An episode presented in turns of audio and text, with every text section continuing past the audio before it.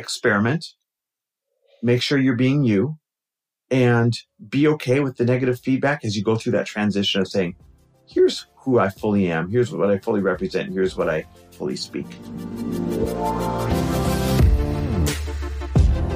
Welcome, everybody, to the Chris Harder Show, where we are making you unapologetic about your pursuit of success, knowing that when good people like you make good money, they can then do great things. My name is Chris Harder, and several times per week, I will bring you epic guests, solo episodes, and every single tool, trick, and skill set you need to grow your business, grow your money mindset, and to grow your wealth to levels that you have never reached before.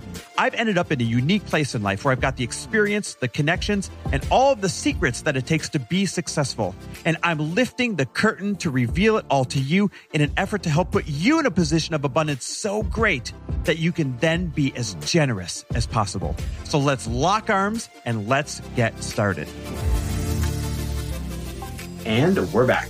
With another episode of He Said, She Said. Coming at you live from New York City, So the if you Big hear- Apple.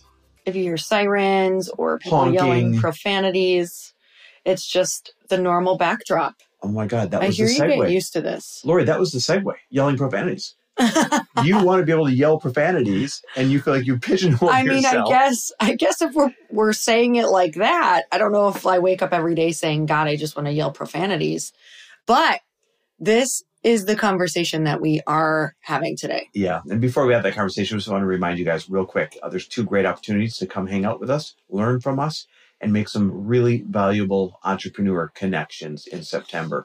The first one is I've got just a couple of roundtable spots left. I should have said November.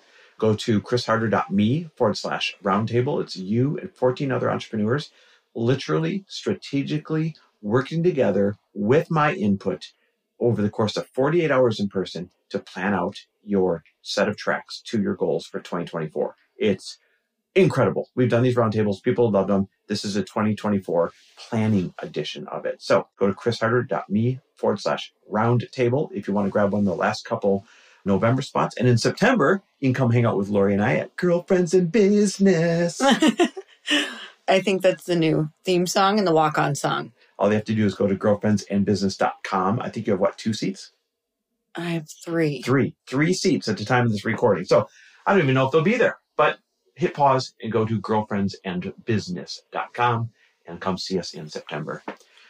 Well here's what's interesting. I just got out of a business meeting. We're in new york and we're half having fun with friends. We came here to meet friends of ours that were passing through that live in italy now. And we've got this group of friends. We all travel together. So we all literally impromptu said let's meet up in new york. And we did. So in a day's notice, we all came out to New York or decided to all come out to New York and we've had the best time ever. So that's the first half of the reason of the trip. The second half was I'm pitching, right? We're about halfway through the fund for Frello, my peer-to-peer lending app that we're building. And we are pitching strategic investors, people that we think can bring a lot of good knowledge and expertise to the table at the same time as investing in it. And I just got out of a pitch meeting and this investor, potential investor, was just so New York. He was so direct. He was so himself. He was so like bull in a china shop. And I really admired the fact that he didn't do that volley back and forth.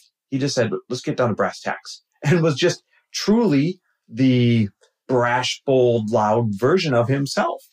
And it got Lori and I to talking, and, and it's probably the second or third time we've talked about this about man, there's a whole nother side of us that we want to let out, that we want to to show or display, but we've built personas, you want to say, where we're a little bit more calm or a little bit more Reserved. reserved. And that's actually not who we are.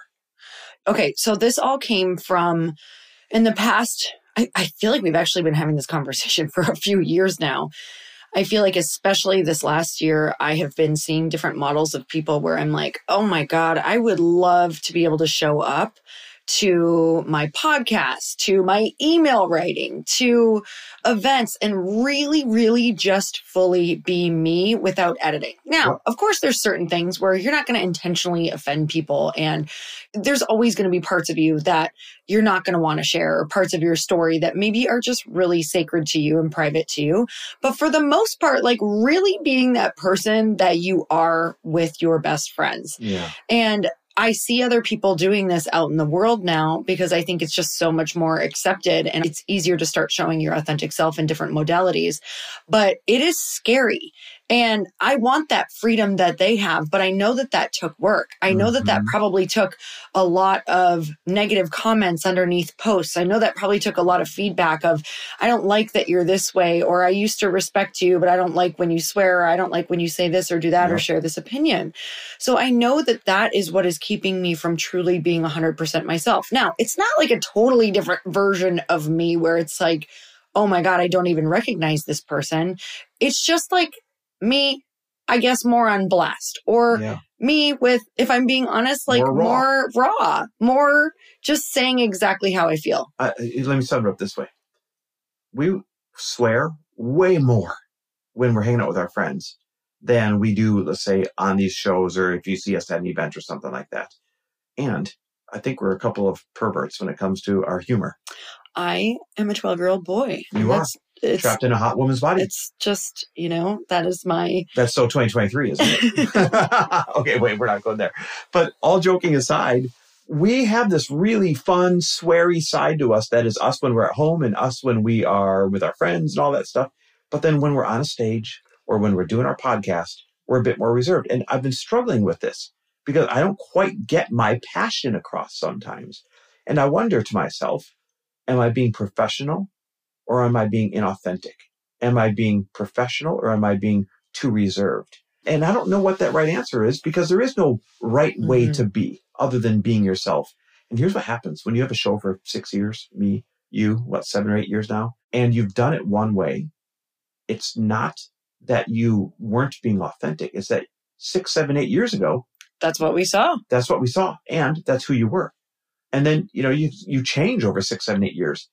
But if you don't bring your listeners along, or let's say you're, you're a speaker on stage, if you don't bring your viewers along, oh my God, all of a sudden they're like, who is this person? And I liked you better when. And it's horrible reading the I liked you better when comments. But you're like, but wait, don't you really want to know me? Right. So you were having a conversation with Nick, my brother in law, your brother. Yep.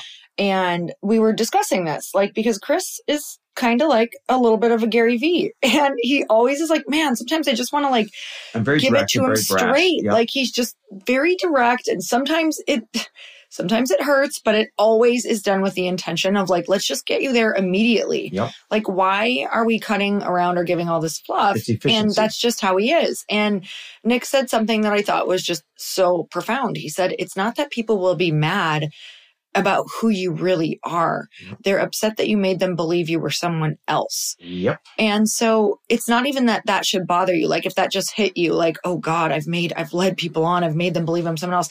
You did this because you thought that's what we were supposed to do. And Yeah. this was professional. And, and I think in the beginning, that's kind of what you have to do to roll yourself out there to see what works and what doesn't. But there are those people who come out from the beginning, guns blazing. They're just like, this is who I am, and that's what works. But if you haven't been able to do that, maybe in your family life or even around your friends, you're certainly not going to be able to do that with the persona that you're putting out there. So I believe that this is going to be kind of a practice, kind of a like bringing people along. That's why I believe we're doing this podcast is to say you and I want to be more of ourselves and this is what it's going to look like. Maybe it's not all at once because I even feel myself editing myself already on this podcast. So I think it's a slow process of more and more saying, how does this feel? What does this look like? Yeah, it's interesting. What Nick said was really profound. Nobody cares who you are, whether you're super sweary or whether you're the church mouse. Hey, what bothers them is that they thought you were one thing and suddenly you were something else. And I, here's where I struggle. I'm like, but we're always changing over time. So aren't we allowed to change? Aren't we allowed to become somebody else? Isn't it naturally set up so that people, if they know you over a long period of time, they're going to know you as one person and years later, all of a sudden you're a different person? Mm-hmm. And w- what does that balance look like? How do you walk that line? How do you say, hey, here's who I really am? Here's how I really talk. Here's who I really want to be without causing that type of resistance. And as I say that out loud, maybe that's the problem. We're trying to be authentic and please everybody, and you can't Mm-hmm. because you will never please everybody. You have to choose which side, which half of the pie you're going to please, right? If you walk down the middle, you please nobody. But if you say, this is the side I'm on, this is who I am, this is what I believe, this is how I speak, then half the people will really gravitate towards you. They're like, oh, that's my guy. Oh, that's my girl. Oh, you're like me. And the other half will say, that's not for me. And that's actually the job in life is to make it very easy for people to say, oh, you are for me or, oh, you are not for me. Instead of trying to make people guess, are you for me? Are you not? Because now nobody actually feels like truly pulled in by you.